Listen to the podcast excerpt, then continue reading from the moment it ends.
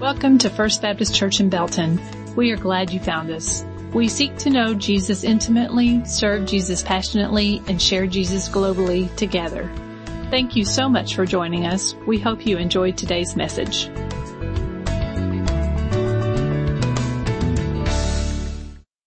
Good morning. I'm delighted to see you and thankful that you have chosen to be in this place this morning. If you have uh, children, ages four through fifth grade, you should have received a message from us this week from Brother Eddie and uh, from Matt Hollingsworth. And uh, to know that the subject matter of some of the messages in the series that we're in are going to be very, very sensitive, and this is one of them. And so uh, in the second service, we're going to have, we made provisions for children of that age for some special activities for them, parental decision, and uh, we don't have that. We don't have the, the manpower or the place to do that during this service. So if there is a concern on your part, this would be the moment that you would take your child and uh, and exit the room. Today we continue our series, What in the World is Happening Here? And here is not this building. Here is our culture. What in the world is happening in our culture. We laid the foundation for the entire series on the first week and said that Jesus and the gospel are offensive. And there are three reasons that Jesus and the gospel are offensive and those reasons lead to two consequences. The three reasons are the Bible says in the beginning God. In the beginning God created the heavens and the earth. There is a God and because he created this universe, because he reigns over all things, he has the right to guide us and to tell us what to do. The second reason that Jesus and the gospel are offensive is that man is a sinner. The Bible says all have sinned and come short of the glory of God. We're all sinners in desperate need of a savior. And God in his love for us provided the way for our sins to be forgiven and that is through his son Jesus Christ and his shed blood, the cross and his glorious resurrection. The second, the third reason that Jesus and the gospel are offensive is that Jesus is the only way to God. Jesus said, I am the way, the truth, and the life. No one comes to the Father except by me. And perhaps of all the things that Jesus said, this is the most offensive. I am the only way to God. There are not many ways to God, but there is one. And that is very offensive to many people in our culture and in the world today. The consequences of these three reasons, number one, we must either stand or crumble. We will either stand or crumble. And the second consequence is we must decide, is the world falling apart or is everything falling into place? Is everything falling into place that will culminate in the return of Jesus Christ? I believe the latter. I believe that Jesus is coming again and it may be soon and everything is falling into place.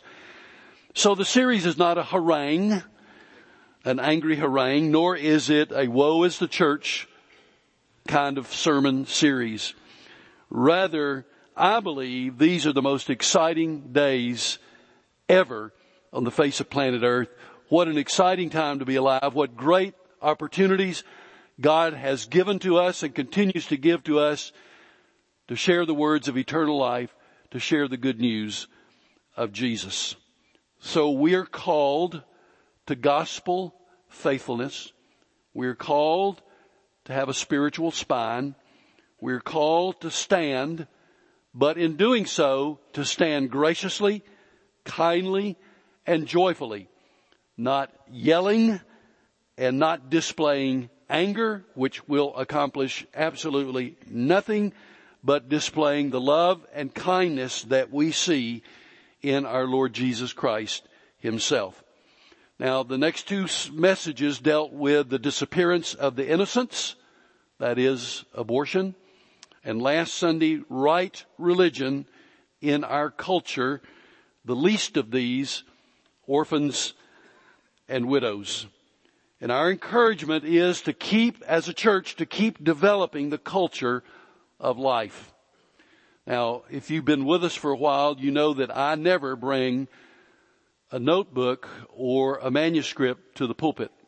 But in this series, I am for the first time in my entire ministry that I've done so for a series. And it's so that I will stay focused and not chase rabbits.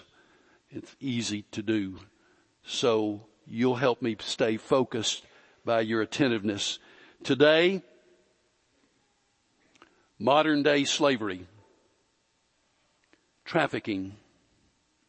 Exodus 21:16 says anyone who kidnaps someone is to be put to death, whether the victim has been sold or is still in the kidnapper's possession. That verse alone will let you know that God is very, very serious about the subject we're dealing with this morning. He uses the word kidnapping, slavery. Even though today the majority of those who are trafficked were not snatched off the street, as it were, they were forced, they were coerced, and they were deceived. And God expresses His anger toward those who do such a thing. We as a nation bear the scars of the darkness of our history in slavery. And it took a civil war to bring that to an end. And in that civil war, in excess of 620,000 people lost their lives. It is a stunning fact that there are more people in slavery today than at any time in human history. Some of you didn't know that. Your assumption was that in the 1700s or the 1800s, slavery reached its apex. Numerically, that is not true. There are more slaves today than in the entirety of human history.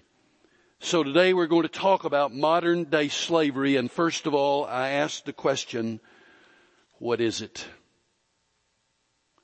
Neri lived in a small Indian village where her father beat her and her five siblings routinely. One day her father sold her to cover a gambling debt and Neri went to work as a bonded laborer, a bonded slave at the age of nine. Each day Neri would weave saris in the searing heat for five rupees a week. But Neri's room and board mandated by her captors was seven rupees a week. Therefore, Neri would be the property of her owners for the rest of her life. Neri's life seemed so ordinary to many of the 30 other women who had been weaving saris for years and would continue to do so for the rest of their lives. Fawn was walking in her small, poor Cambodian village when a woman introduced herself to Fawn. The woman told eight year old Fawn that she would give her a job to help with her family's difficult economic circumstance. Fawn went with the woman to a home a few miles away where she was given a comfortable room.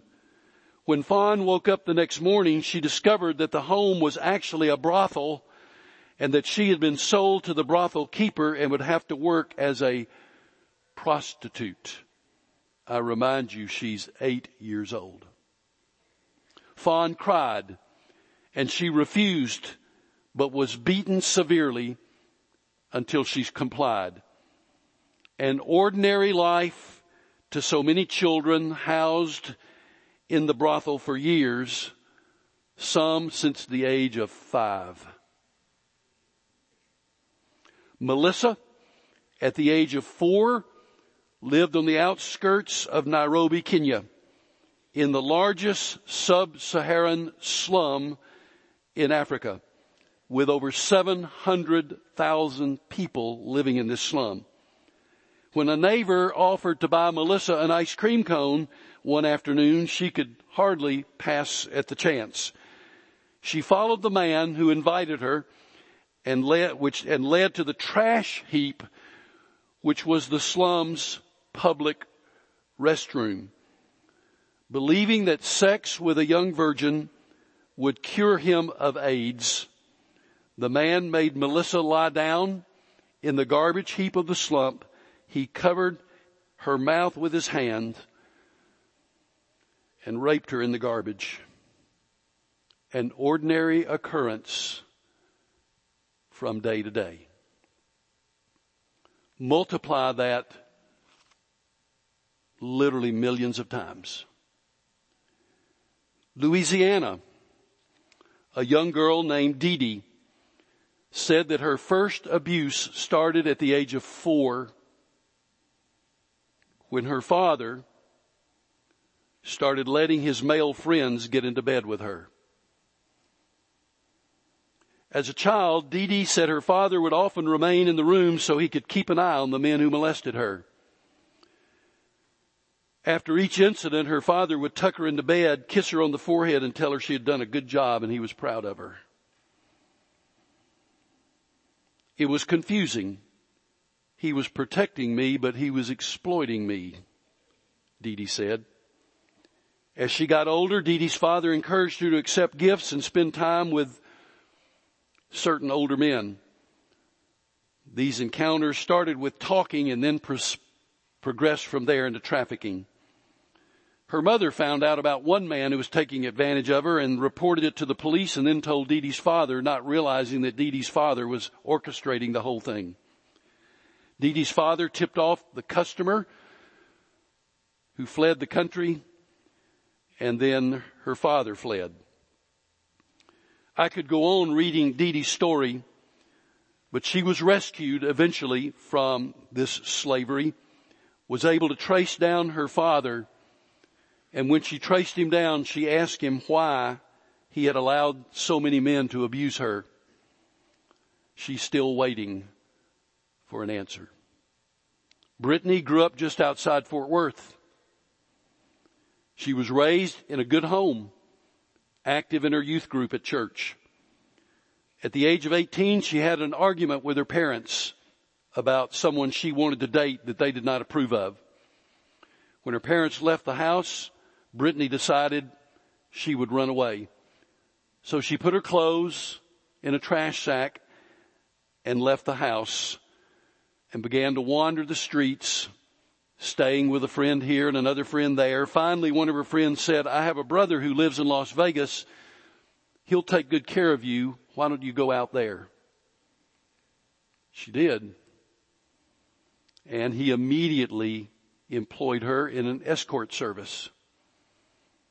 After a few days of that, she knew that was not right. So she got on a bus to come back to Texas. She sat down next to an older gentleman on the bus. He was so kind, so understanding, so filled with grace, so affirming to her. When they crossed the border into Texas, he said, why don't you ride with me all the way to Dallas and let me take care of you?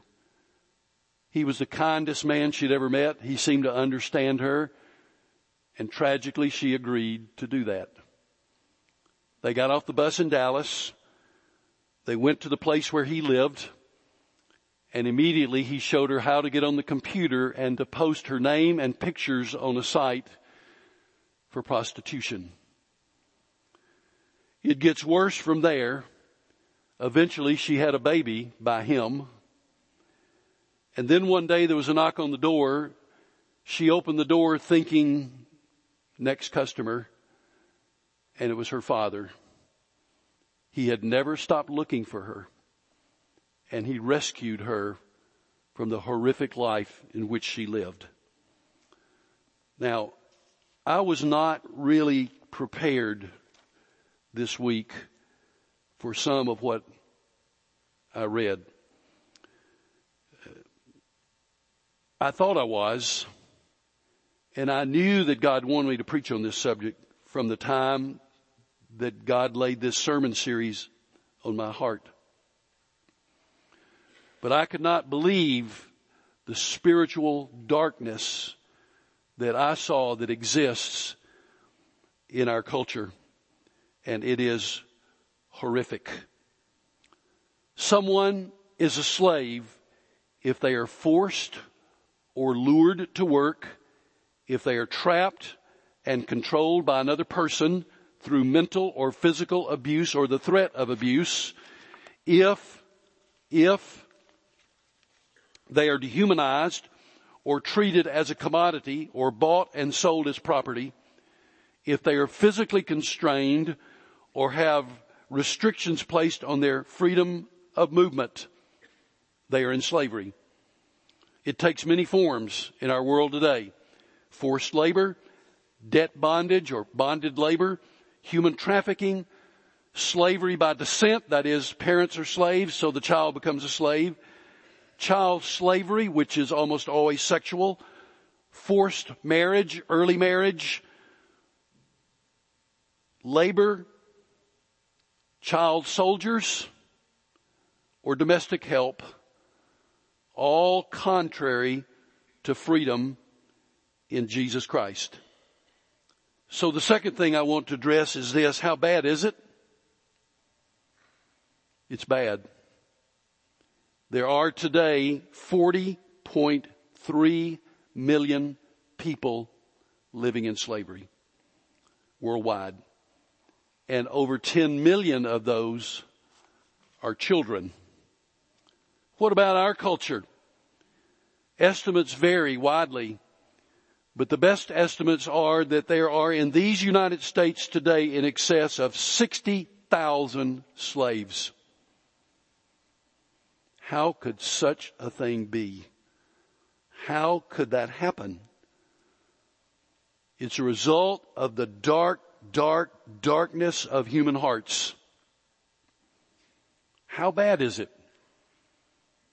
They are here in Bell County and you know that. If you didn't know it, you were awakened two weeks ago when 10 arrests were made from our county for human trafficking and six victims of human trafficking were rescued. In the buckle of the Bible Belt, which we observed in this series no longer exists. There is no more buckle, there is no more belt. Remember, we are the 51st most post-Christian area in America. Waco, Temple, Belton, Salado, Killeen, Fort Hood, Bryan, College Station. 51st most post Christian area in America. Perhaps that explains the arrests that were made.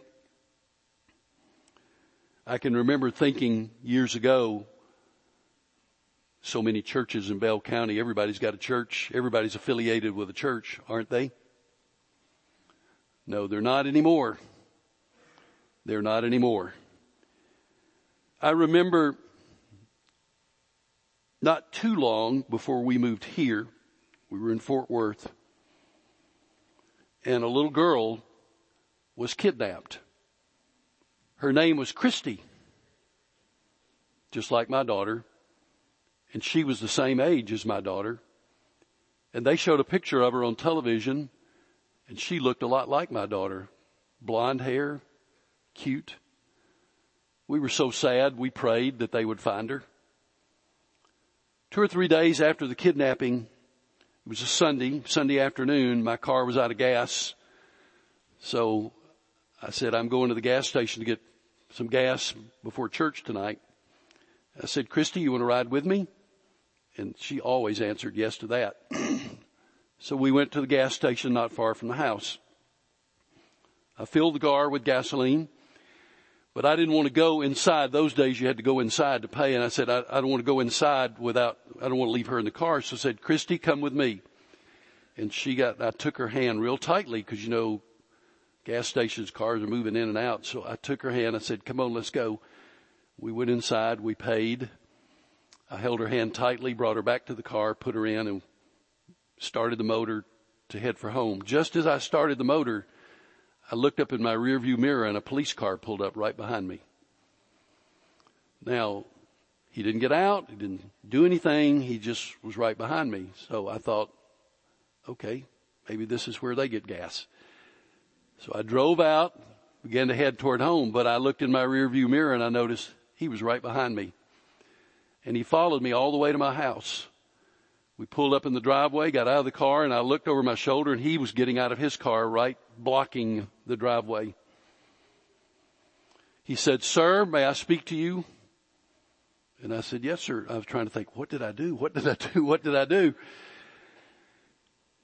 And he looked at me and he said, sir, is this your daughter? I said, yes, it's my daughter. Then he looked at her and he said, young lady, is this your father? So I was so relieved she said yes.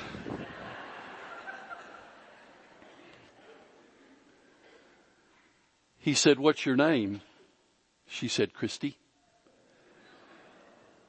That is her name. I'm still not connecting the dots. He said, sir, may I come in your house? Is your wife home? I said, yes, my wife and my son. May I come in? I said, yes, sir, you can come in, but what is this all about? He said, I just want to ask your wife and your son some questions. Lights came on. I looked at my daughter and I thought, Oh. And so I said, sir, is this about the little girl who's been kidnapped? Good policeman. He said, I just want to come in and talk to your wife for a moment. He wouldn't say. well, finally, he was convinced that she was our daughter. Now, for a few milliseconds, I was irritated.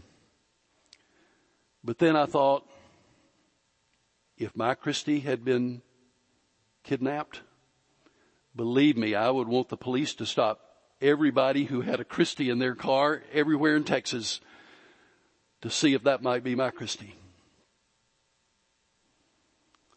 It's for real. It's right here. There's a map of the United States that I want to show you for a moment. You know what all that color is? Human trafficking. The dark red, that's areas where it's the heaviest. You see the great state of Texas? You see right there? See that? You know that goes right through this building? Right through it. I want you to picture Texas in your mind. Let's take the map down. Let's put a blank screen up there if we can.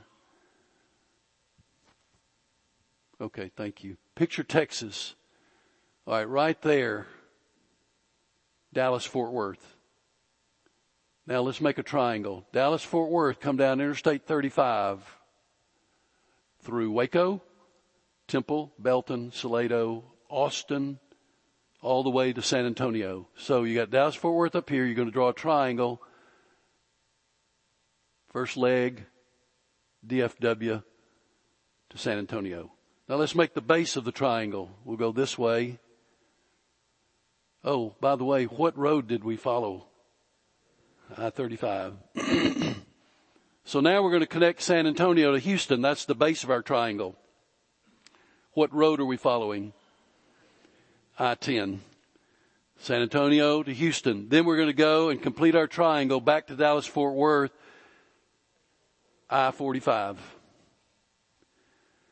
one of the heaviest trafficked areas in the United States is the triangle connecting Dallas, Fort Worth, San Antonio, and Houston.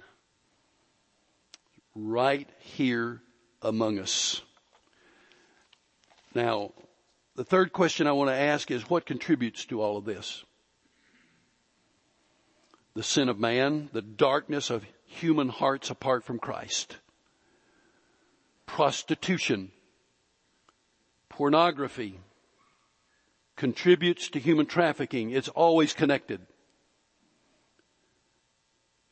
Men, I don't believe there's a man in this room who would say human trafficking's okay. But there are men who look at pornography. You're contributing to human trafficking when you do. Cheap labor, organized crime, or maybe just the perverted individual who lives in our community.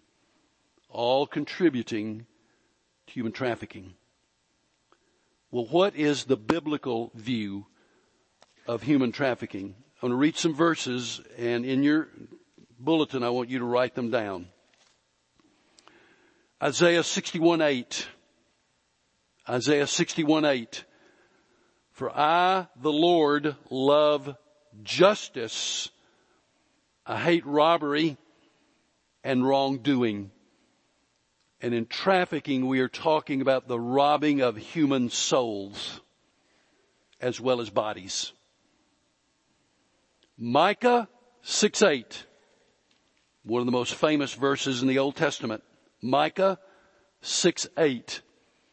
He has shown you, O man, what is good and what does the Lord require of you? To act justly and to love mercy and to walk humbly with your God. Proverbs 31 verses 8 and 9. Proverbs 31 verses 8 and 9.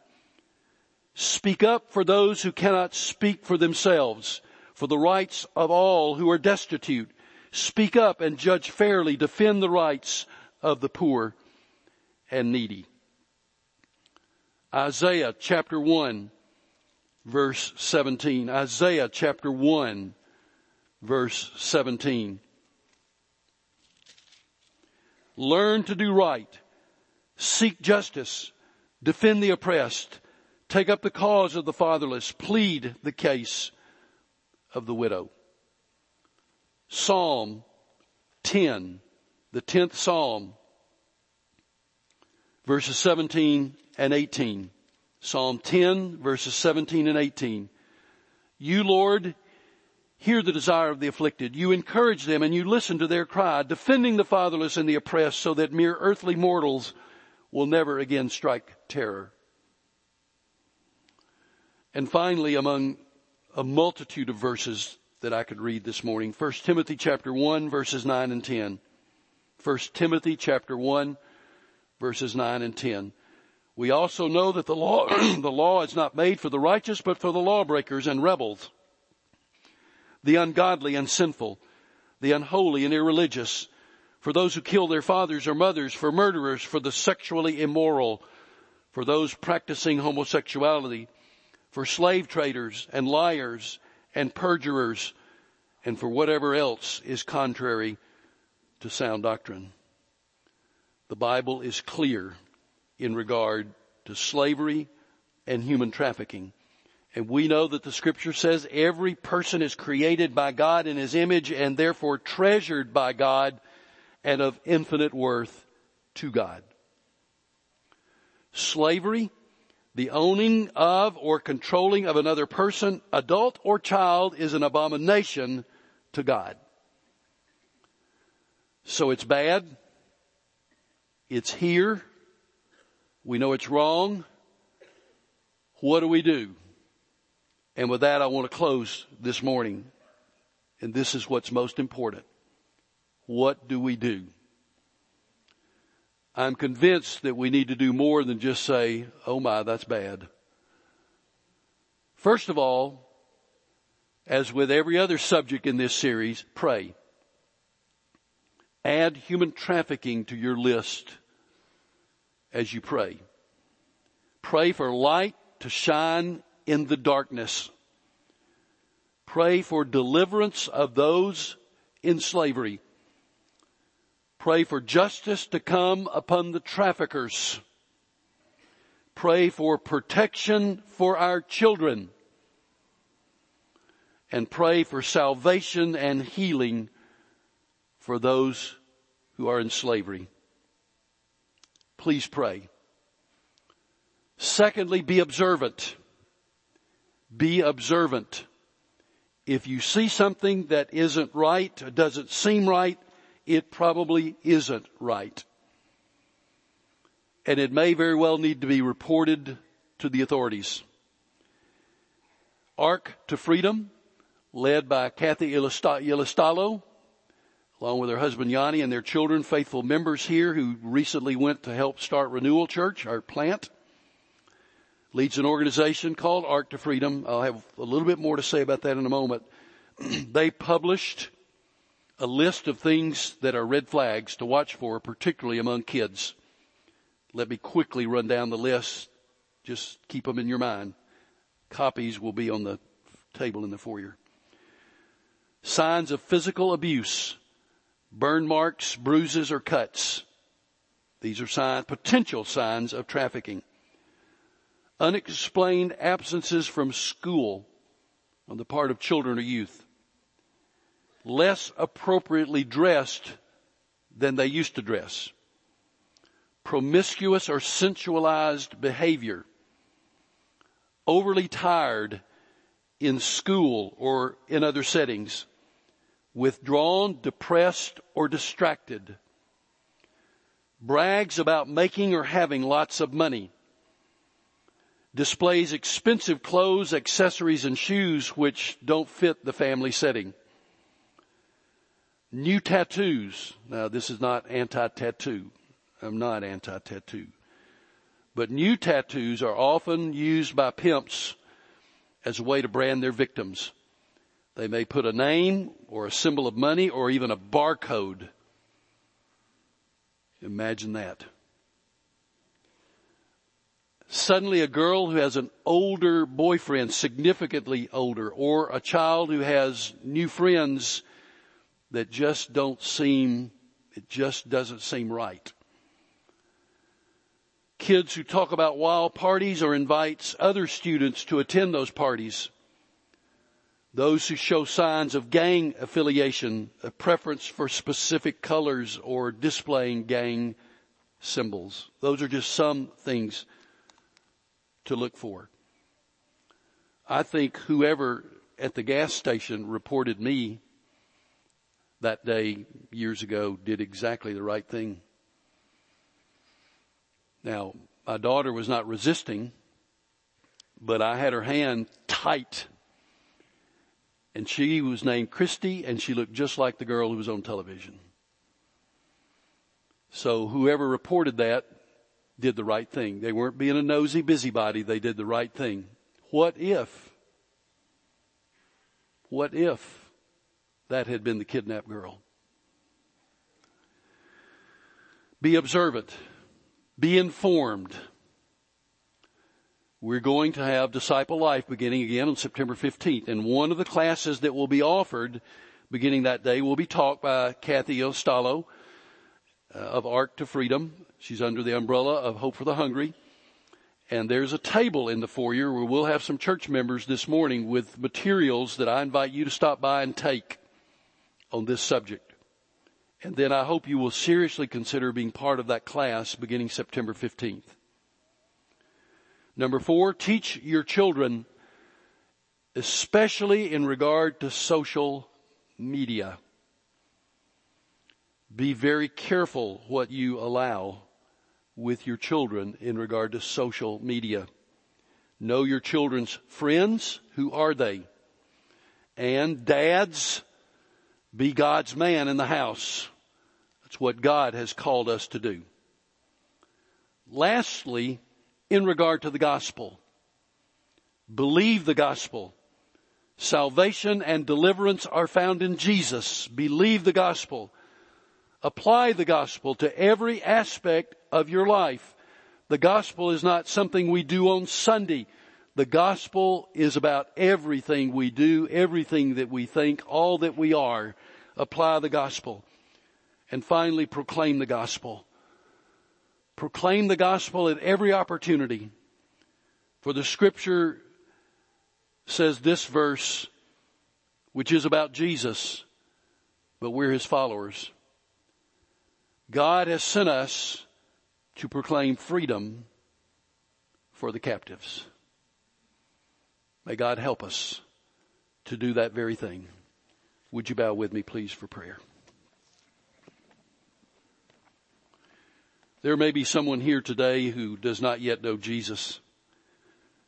And in a moment, Brother Gary will lead us in the singing of an invitation hymn.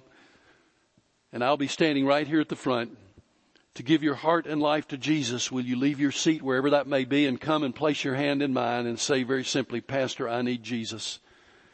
A member of our staff will be here to pray with you, to open God's Word and to share with you. And then for those of us who have already made that decision, we're Christ followers.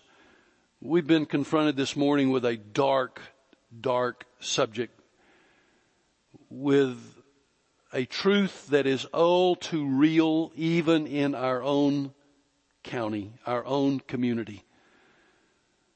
So what is it that God would have you to do? Whatever He says, will you obey? Will you be vigilant? Will you pray? Will you be observant? Will you be informed? The church cannot afford to remain silent in the face of human slavery. Father, I pray that you will speak to our hearts to inform us of what we as individuals and as a church should do in the face of human trafficking, the modern slavery. And Father, I pray that if there's one person in this room who does not yet know Jesus, who has not been delivered from their sins, been given the gift of eternal life, that that man, woman, boy, or girl will come right now trusting Jesus as Savior and Lord. In your name I pray. Amen. God speaks to your heart. You come as we stand and sing. As a community, First Baptist Belton exists for the purpose of knowing Jesus intimately, serving Jesus passionately, and sharing Jesus globally. Come join us on Sundays at one of our worship services at 8.30 or 11 a.m. and for Bible study at 9.45 a.m. We hope today's message encourages and strengthens your faith in God.